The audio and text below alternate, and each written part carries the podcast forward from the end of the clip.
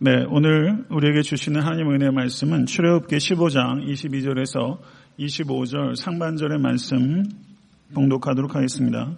제가 봉독하겠습니다. 모세가 홍해에서 이스라엘을 인도함에 그들이 나와서 수르 광야로 들어가서 거기서 사흘 길을 걸었으나 물을 얻지 못하고 마라에 이르렀더니 그곳 물이 써서 마시지 못하겠으므로 그 이름을 마라라 하였더라. 백성이 모세에게 원망하 이르되 우리가 무엇을 마실까 하매 모세가 여호와께 부르짖었더니 여호와께서 그에게 한 나무를 가르치시니 그가 물에 던지니 물이 달게 되었더라. 아멘. 하나님의 말씀입니다. 네, 잠깐 기도하겠습니다. 할렐루야 존귀하신 주님, 말씀은 하나님의 신령한 음성인 줄로 믿습니다.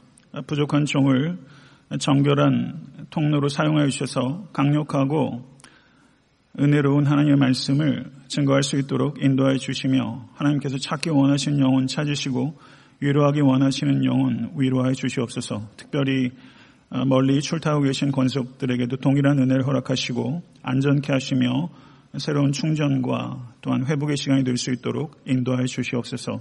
말씀의 시종을 주님께 의탁드리며 나아갑니다. 우리 주 예수 그리스도 이름으로 기도드렸사옵나이다. 아멘.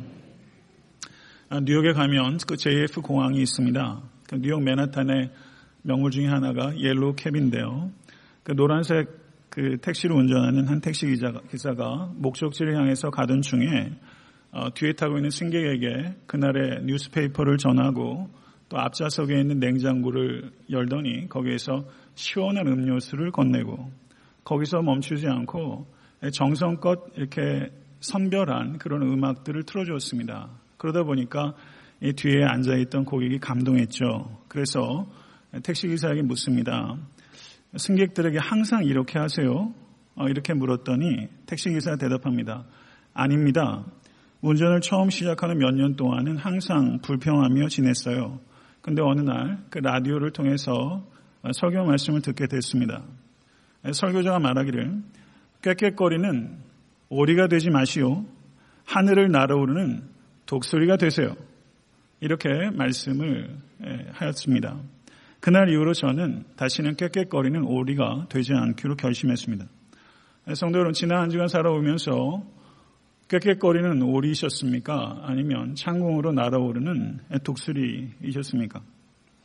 오늘은 맥주 감사 주일입니다.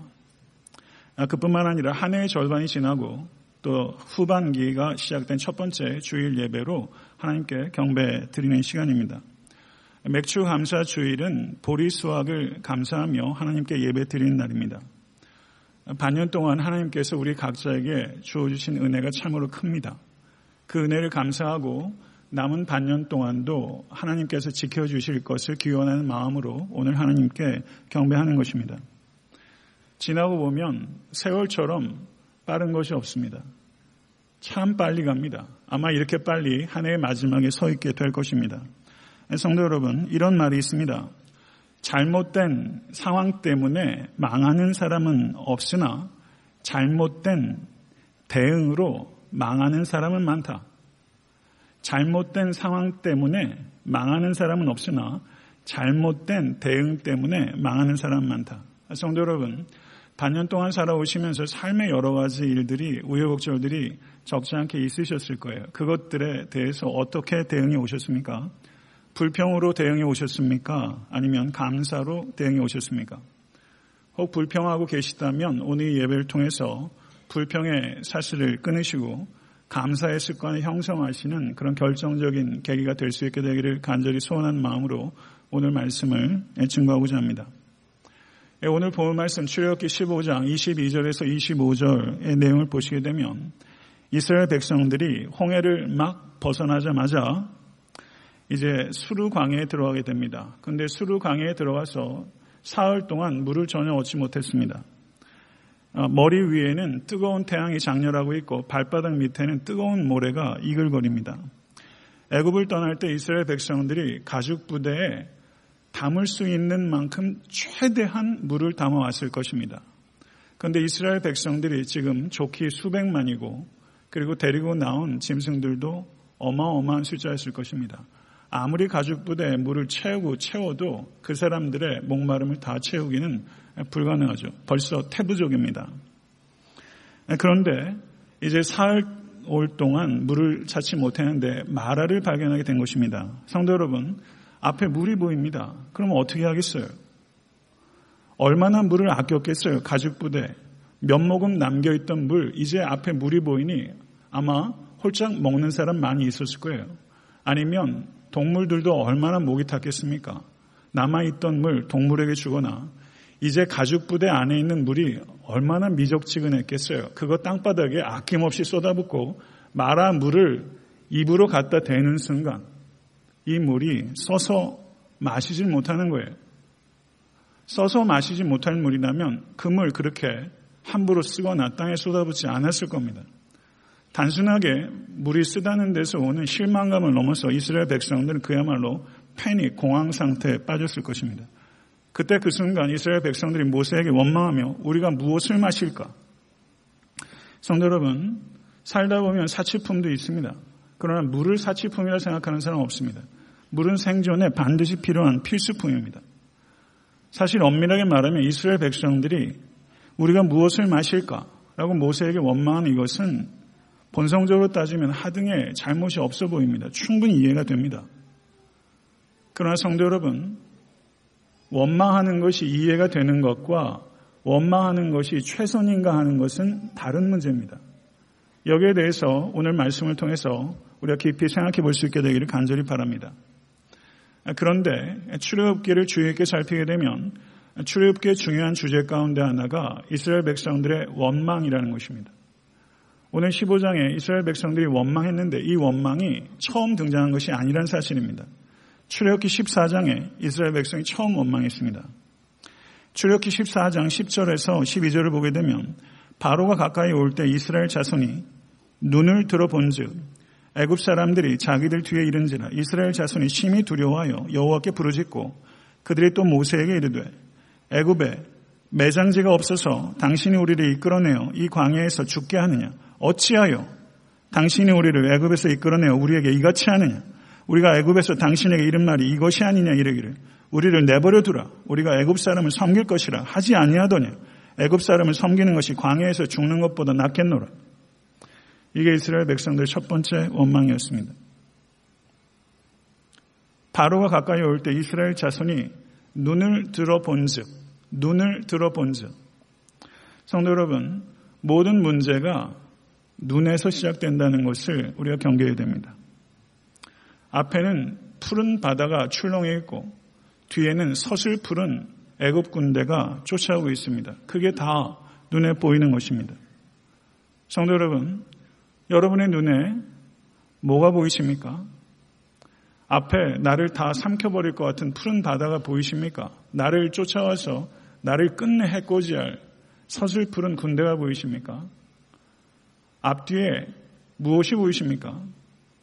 성도 여러분, 앞뒤를 볼 것이 아니라 위에 계신 하나님을 보실 수 있는 insight, 영안이 열리실 수 있는 여러분과 제가 될 수 있게 되길 간절히 축원합니다.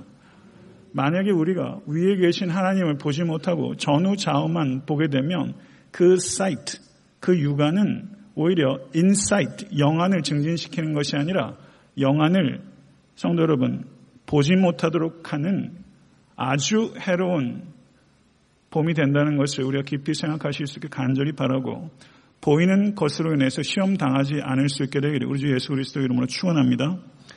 이스라엘 백성들이 어찌하여 당신이 우리를 애굽에서 이끌어내어 우리에게 이같이 하느냐? 라고 말했습니다.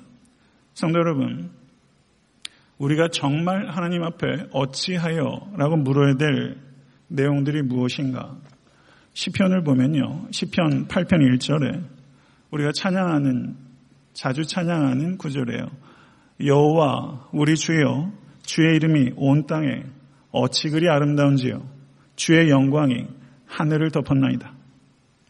시편 36편 7절을 보니까 하나님이여 주의 인자하심이 어찌 그리 보배로우신지요.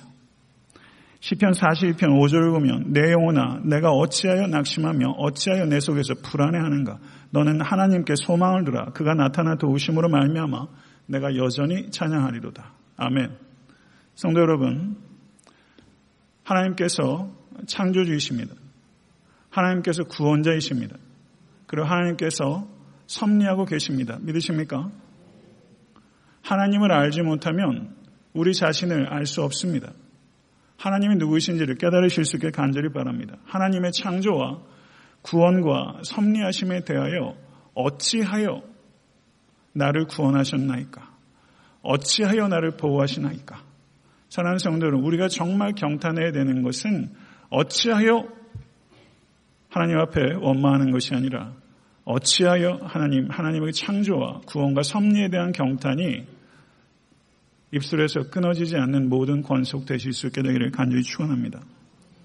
15장의 이스라엘 민족들의 불평은 거기에서 끝난 게 아닙니다. 16장을 봐도 이스라엘 민족들이 불평합니다. 16장 2절과 3절을 보게 되면 그들이 광야에서 먹을 것이 없을 때 모세와 아론을 원망하여 우리가 애굽 땅에서 고기 가마 곁에 앉았던 때 떡을 배불리 먹던 때 여호와의 손에 죽었다면 좋았을 것을 너희가 이 광야로 우리를 인도하여 내어 이 온 회중으로 줄여 죽게 하는도다. 성도 여러분, 무엇인가 새로운 일들을 시작하게 되면 항상 난관이 있습니다. 항상 난관이 있는데 그 난관에 사람들이 부딪히게 되면 과거를 동경하는 경향이 있습니다. 과거에 대해서 이야기를 할 때 사람들이 흔히 빠지게 되는 오류는 두 가지입니다. 과장과 왜곡입니다. 무슨 말인고 하니 이스라엘 백성들이 애굽에 있을 때 종살이 할 때 고기 가마 곁에서 저들이 배불리 떡과 고기를 먹을 수 있었겠습니까? 없었겠습니까? 그러지 못했을 거예요. 그건 과장이에요. 그리고 이스라엘 백성들이 원망하면서 뭐라고 말하냐면 여호와의 손에 죽었더라면 좋았을 것을 이라고 말합니다. 여호와 하나님께서 죽이시는 하나님이셨습니까? 이건 왜곡이죠. 이민 생활하면서 왕년에 왕년에 얘기 많이 해요. 한국에 있을 때 얘기 많이 해요. 왕년 얘기 많이 해요. 왕년 얘기하면서 국민학교 때 반장 안 해본 사람 한 사람도 없더라고요. 반장 출신은 다 되는 거예요, 적어도. 왕년 얘기 많이 하세요. 왕년엔 그랬다. 다소간의 과정이 있고 다소간의 왜곡이 있어요. 저도 가만히 제가 말하는 거 보면 다소간의 왜곡과 과정이 과거 일에는 항상 있더라고요. 이스라엘 백성이 그랬어요. 사람이 그래요. 그런데 16장의 이스라엘 백성의 원망이 그것도 끝이 아니었어요. 17장에도 있습니다. 네 번째 원망과 마지막 원망이 17장에 기록되는데 17장 2절 3절을 보면 르비딤에 도착했을 때 물이 부족했습니다. 그러니까 15장의 문제와 동일한 문제에 부딪힌 거예요. 그런데 그때 백성들은 모세를 원망하는 데서 그치지 않고 모세와 다투기까지 합니다. 백성이 모세와 다투어 가로되 우리에게 물을 주어 마시게 하라. 모세가 그들에게 이르되 너희가 어찌하여 나와 다투느냐? 너희가 어찌하여 여호와를 시험하느냐? 거기서 백성이 물이 가라매 그들이 모세에 대하여 원망하여 가로되 당신이 어찌하여 우리를 애굽에서 인도하여 내어서 우리와 어, 우리 자녀와 우리 생축으로 목말라 죽게 하느냐. 이건 책임 전가죠. 마라의 쓴물을 하나님께서 단물로 바꿔 주셨습니다. 그러나 똑같은 문제에 부딪힌 이스라엘 백성들이 하나님께서 어떻게 물을 공급해 주셨는지를 까맣게 잊어버리고 똑같이 불평을 늘어놓고 있는 모습을 보게 됩니다. 성도 여러분, 우리가 한 번 겪었던 문제, 그 문제가 영원히 극복되지 않아요. 한 번 이겼다고 해서 똑같은 문제를 매번 이기게 되는 게 아니라는 것을 우리가 생각해야 됩니다. 과거에 이겼던 시험이라 할지라도 지금 이 순간 하나님을 의지하지 않으면 똑같은 문제에 또 넘어져요. 중요한 것은요, 매 순간 하나님을 의지하는 것입니다. 매 순간 성령에 사로잡히는 것입니다. 사랑하는 성도 여러분, 똑같은 문제에 똑같은 불평을 반복한다는 것 어리석은 일이죠. 그게 이스라엘 민족들만의 문제입니까? 만약에 똑같은 문제로 똑같이 불평하며 허우적거리고 계신다면 사랑하는 성도 여러분 하나님께 사로잡히시는 이 시간 될 수 있게 되 간절히 축원합니다. 성도 여러분 사탄은 매우 끈질깁니다. 사탄은 우리의 원수입니다. 그런데 사탄이 불평하는 마음을 우리에게 조장하는 것이 사탄의 주된 전략이라는 것을 기억하실 수 있게 되길 바랍니다. 그런데 사탄이 불평하는 마음을 우리에게 조장할 때 주된 전략 중의 하나는 비교하도록 공격하는 것입니다. 비교를 통해서 불평을 우리의 영혼 가운데 주입시키는 것입니다. 이스라엘 백성들이 애굽에서의 삶과 광야의 삶을 비교합니다.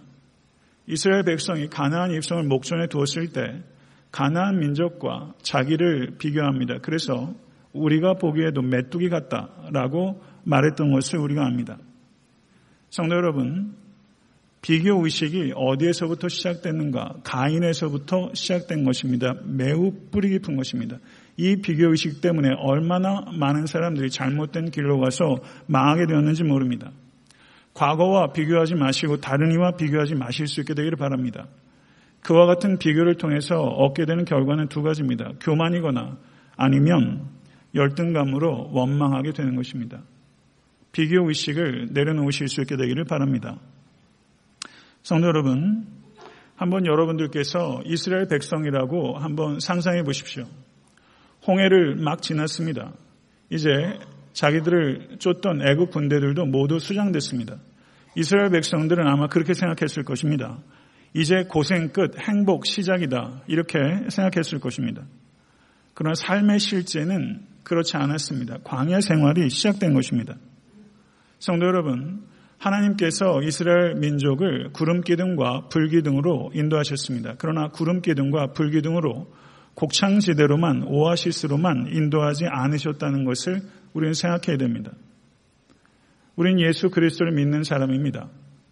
예수 그리스도를 믿고 따르는 길은 비단길이 아닙니다. 이 길은 순례의 길입니다. 이것이 삶과 신앙의 리얼리티입니다.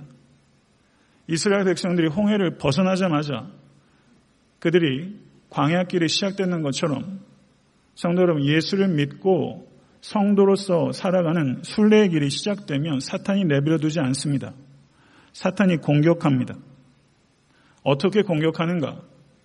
이스라엘 백성들이 나일강의 물맛을 상기시키고 그리고 애굽에 있을 때 맛보았던 고기 맛을 상기시는 것처럼 상기시키는 것처럼 막 회심한 성도 그리고 어린아이와 같은 성도에게 사탄은 죄의 맛을 상기시킵니다. 죄에도 맛이 있습니다. 죄에도 얕은 맛이 있습니다. 성도 여러분, 죄의 맛을 이기는 데에는 내 힘과 노력 가지고 되는 데는 한계가 있습니다. 성도 여러분, 사탄이 그래 예수 믿어서 달라진 게 뭐냐? 좋아진 게 뭐냐? 사탄이 우리 마음속에 그와 같이 유혹합니다. 사랑하는 성도 여러분, 죄의 맛을 이기기 위해서 필요한 것은 우리의 노력이 아니라 은혜의 맛에 깊이 들어가는 것입니다. 하나님의 은혜의 맛을 보아야 합니다. 그 맛을 보아야 죄의 맛을 멀리할 수 있고 죄에서 이제는 악취와 혐오감을 갖게 되는 것이죠. 은혜의 맛을 맛보시는 모든 권속되실 수 있게 간절히 바라고 오늘 예배를 통해서 주어지는 말씀을 통해서도 그 맛 보실 수 있게 간절히 축원합니다. 성도 여러분, 불평하다라는 말이 여러 가지가 있죠. 영어도 불평하다고 표현하는 단어가 꽤 많습니다. 왜 그렇게 많을까요? 그러니까 사람이 항상 불평하기 때문 아니겠어요? 근데 그 중에 하나가 murmur 이렇게 한다 이렇게 말하죠. murmur 이란 단어가 어디에서 오느냐? 어린 그 깐난아기들이 옹알옹알 하는 말들이 이 불평하다라는 말과 연관이 되는 거예요. 불평하는 것이 학교 가서 배우는 게 아니라는 뜻입니다. 어린 아이들도 옹알이 하듯이 불평하는 거예요. 그게 불평이에요. 이스라엘 백성이 불평한 것이 출애굽기에서 끝난 것이 아니라 민수기에서도 계속적으로 등장하고 있는 것을 우리는 살펴보아야 됩니다. 성도 여러분, 불평도 습관입니다. 남 탓도 습관입니다. 환경 탓도 습관입니다. 하나님 탓도 습관입니다. 성도 여러분, 이스라엘 백성들이 광야에서 먹을 것이 없을 때 그들이 만나를 경험했습니다. 첫 번째 만나를 먹었을 때 그건 정말로 흥분된 일이죠. 그 하나님의 블레싱이에요. 그러나 그 만나가 일상적으로 됐을 때 이스라엘 백성들이 그 만나를 불평했어요. 항상 불평하는 사람은 항상 불평합니다. 오늘 축복이라고 이야기했던 그것을 내일 불평하게 됩니다. 그게 인간입니다. 성도 여러분, 불평하는 사람들의 특징은 문제의 원인을 자기 안에서 찾지 않고 다른 곳에서 원인을 찾습니다. 성숙한 그리스도인은 불평을 습관적으로 하지 않습니다. 지난 반년 동안 불평을 습관적으로 해오진 않았습니까? 오늘 한 해 후반기를 시작하면서 한번 겸손하게 자신의 삶의 태도를 되돌아보실 수 있게 되기를 간절히 바랍니다. 성도 여러분, 불평은 감사하지 않기 때문에 하는 것입니다. 불평에 대해서 우리는 다소간에 사소하게 생각하는 경향이 있는 것 같습니다. 그러나 불평은 매우 심각한 죄입니다. 왜냐하면 불평의 배후에는 불신이 있기 때문입니다. 그렇기 때문에 불평하는 것은 하나님을 비난하는 큰 죄라는 것을 잊지 않으실 수 있게 되기를 간절히 축원합니다. 민수기 14장 36절 37절을 보시게 되면 모세의 보냄을 받고 땅을 점탕하고 돌아와서 그 땅을 악평하여 온 회중이 모세를 원망하게 한 사람 곧 그 땅에 대하여 악평한 자들은 여호와 앞에서 재앙으로 죽었고 라고 말씀합니다. 회중들로 하여금 모세를 원망하게 한 자를 하나님께서 죽이셨습니다. 이것은 불평에 대해서 하나님께서 어떻게 생각하시는지를 분명하게 말씀하고 있는 것입니다. 성도 여러분, 불평을 하게 되면 불평은 매우 삽시간에 퍼지는 독과 같습니다. 불평하게 되면 가정에서도 이 불평이 삽시간에 퍼지게 되고 교회 안에서도 이 불평이 삽시간에 퍼지게 됩니다. 진위 여부는 상관없습니다. 교회가 흔들리고 무너지게 되는 경우는 정말로 흔들리고 무너질 만한 일들로 어려움을 당하는 경우도 있지만 사실은 그런 경우보다는 아주 작은 불평, 가시 때문에 교회가 흔들리고 무너질 수 있다는 것을 우리는 항상 생각해야만 되는 것입니다. 성도 여러분, 고린도 전서 10장 5절에서 6절의 말씀을 보시면 그러나 그들의 다수를 하나님이 기뻐하지 아니하셨으므로 그들이 광야에서 멸망을 받았느니라. 이러한 일은 우리들의 본보기가 되어 우리로 하여금 그들이 악을 즐겨한 것 같이 즐겨하는 자가 되지 않게 하려 함이니 10절 말씀 그들 가운데 어떤 사람들이 원망하다가 멸망시키는 자에게 멸망하였나니 너희는 그들과 같이 원망하지 말라. 하나님의 말씀입니다. 성도 여러분, 원망하고 불평하는 것이 매우 심각한 죄라는 것입니다. 빌립보서 2장 14절에서 15절의 말씀을 보시면 모든 일을 원망과 시비가 없이 하라. 이는 너희가 흠이 없고 순전하여 어그러지고 거스리는 세대 가운데서 하나님의 흠없는 자녀로 세상에서 그들 가운데 빛들로 나타내며 라고 말씀하고 있습니다. 성도 여러분, 이 말씀의 의미는 흠없고 순결한 하나님의 자녀가 되기 위해서는 불평을 멈추어야 한다는 것을 가르치고 있습니다. 성도 여러분, 불평하면서 하나님과 좋은 관계를 맺을 수 없습니다. 불평하면서 다른 사람과 좋은 관계 맺을 수 없습니다. 불평하면서 평안할 수 없습니다. 불평하면서 평안의 복음을 증거할 수 없습니다. 성도 여러분, 불평하는 것이 항상 매사에 부정적이고 투덜대고 불평하는 것이 복음 전도에 매우 심각한 걸림돌이 될 수 있다는 것을 염두에 두실 수 있게 되기를 바랍니다. 성도 여러분, 제가 만약에 그 이스라엘 백성들 가운데 한 사람으로 마라에 있었다고 한번 생각을 해보면 여러분도 그들 중에 한 사람이었다고 한번 생각해 보세요. 어떻습니까? 이스라엘 백성들보다 원망하지 않고 좀 더 나은 반응을 정말 정직하게 한번 생각해 보세요. 할 수 있었겠어요? 목이 막 타오르는데요.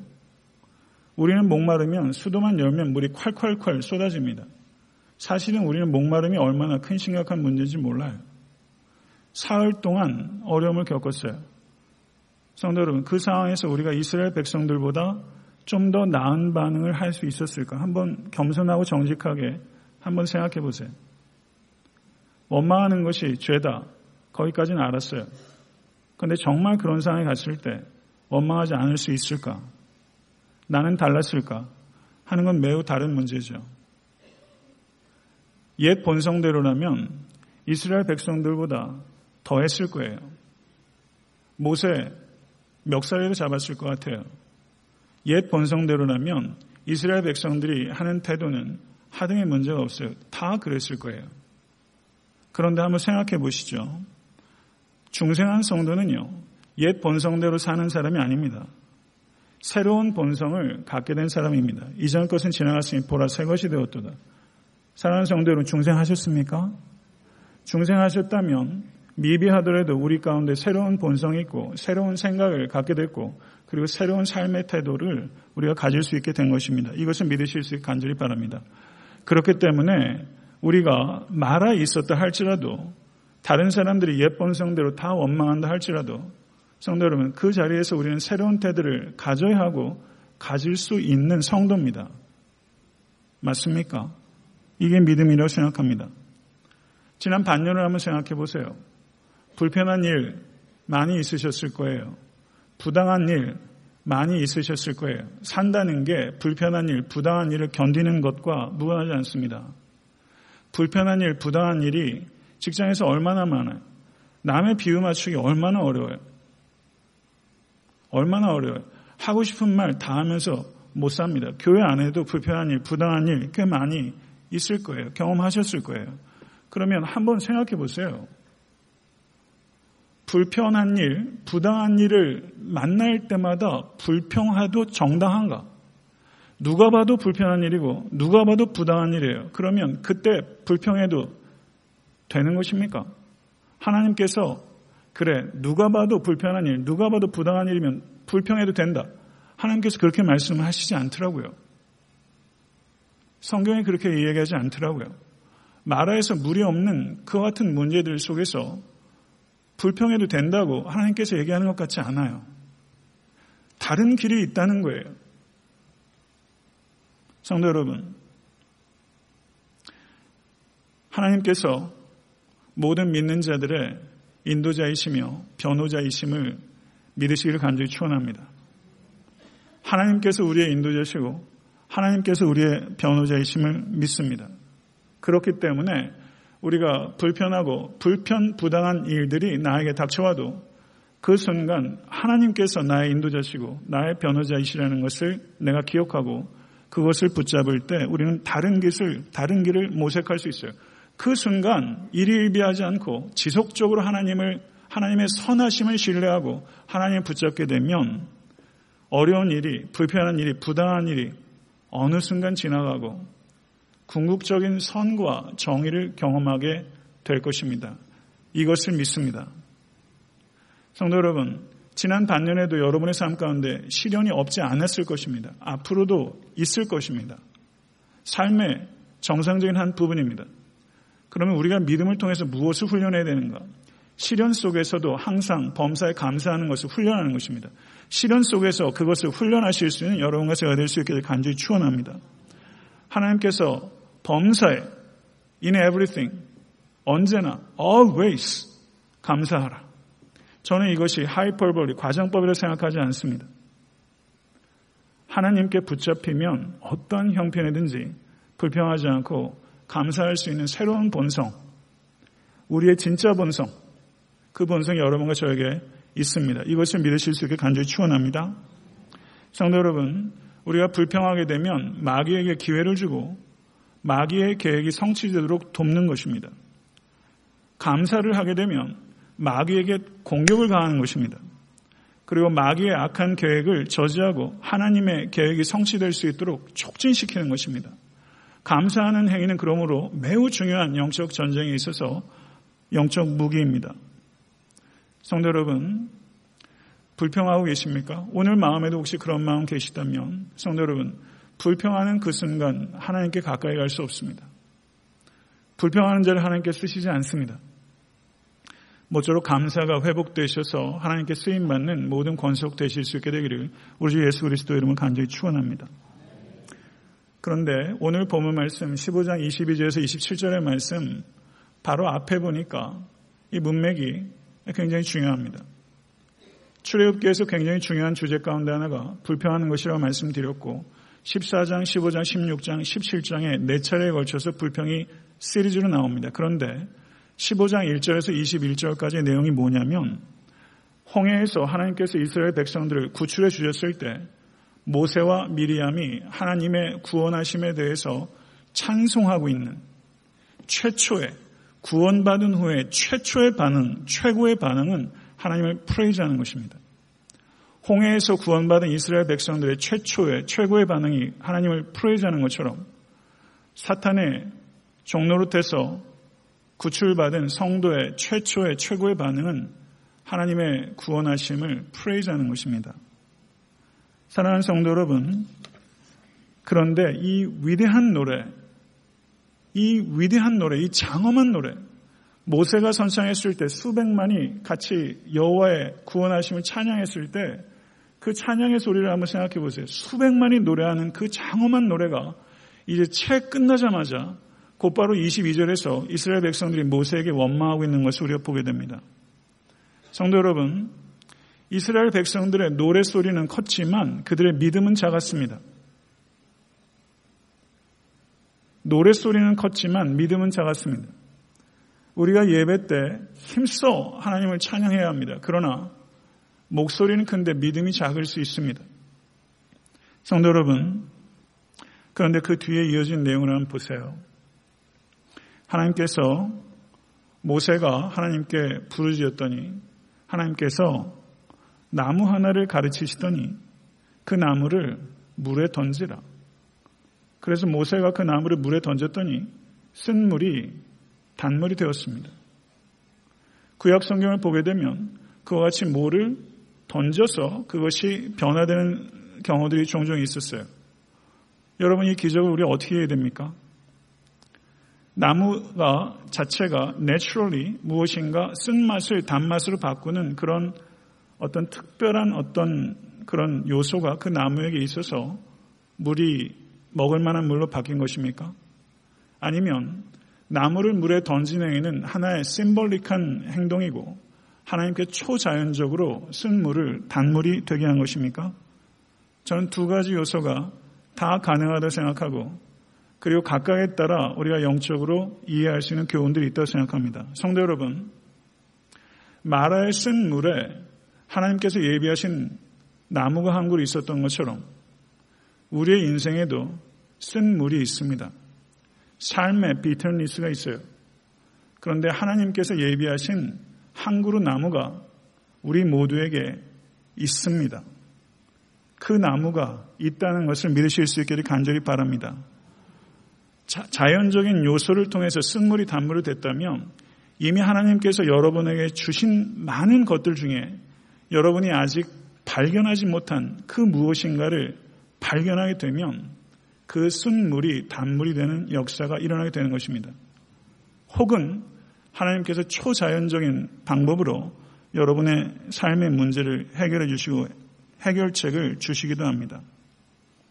그러면 모세가 쓴물에 던졌던 그 나무는 궁극적으로 무엇을 예시하는 것인가? 그 나무는 우리 주 예수 그리스도의 십자가입니다. 우리 주 예수 그리스도의 십자가를 예시적으로 보여주는 것이 마라에 있었던 한 그루 나무입니다. 사랑하는 성도 여러분, 오늘 이 시간 우리가 믿음으로 결단해야 될 것은 여러분의 삶에도 쓰디쓴 무엇인가가 있을 거예요. 그 쓰디쓴 무엇에 무엇을 던져야 되는가? 예수 그리스도의 십자가입니다. 과거의 상처와 아픔과 내 연약함과 많은 쓴뿌리들, 많은 쓴뿌리들. 성도 여러분, 그것을 해결할 수 있는 본질적인 해결책은 무엇인가? 예수 그리스도의 십자가라는 나무예요. 예수 그리스도의 십자가 세워지게 되면 인생에서 최고로 쓴 게 뭐예요? 죽음이죠. 죽음의 맛이 제일 쓴 맛입니다. 그러나 예수 그리스도의 십자가 거기에 세워지게 되면 죽음에서 가시가 뽑히게 되고 죽음조차 단맛을 내게 되는 것입니다. 사랑하는 성도 여러분, 삶의 고난도 맛이 달라집니다. 예수 그리스도의 십자가라는 나무를 붙잡으실 수 있는 여러분과 제가 될 수 있게 되 간절히 축원합니다. 나이팅게일이라는 새가 있다고 합니다. 이 새는 숲속의 다른 새들이 모두 잠잠할 때도 이 나이팅게일은 노래한대요. 실제 그런지 그냥 그런 말을 하고 있는지 잘 모르겠어요. 숲의 모든 새들이 잠잠할 때 나이팅게일은 노래한대요. 성도 여러분, 이스라엘 백성들이 홍해를 지난 후에만 노래할 것이 아니라 마라의 쓴물 앞에서도 노래하는 나이팅게일이 되어야 되는 것입니다. 아멘. 성도 여러분, 삶의 형편이 어떠하든지 감사 찬성을 올려드리시는 나이팅게일이 될 수 있게 되기를 간절히 축원합니다. 말씀을 맺겠습니다. 불평도 습관이고 감사도 습관입니다. 불평하는 사람은 모든 것을 다 얻어도 결국은 불평뿐이고 감사하는 사람은 모든 것을 잃어도 감사합니다. 믿으십니까?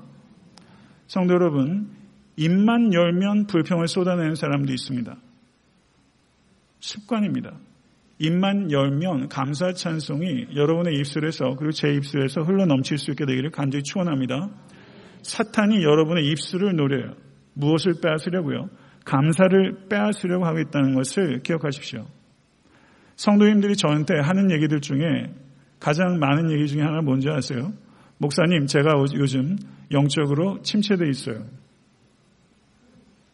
목사가 그런 얘기만 들으면 좋겠어요. 나쁘겠어요. 영적으로 침체되어 있대요. 그 사업하는 사람이 경기가 안 좋아요 소리가 이게 50 때부터예요. 네, 50 때부터 1980년대부터 장사하는 사람 경기 좋다는 얘기 제가 들은 그때가 좀 오히려 나았다.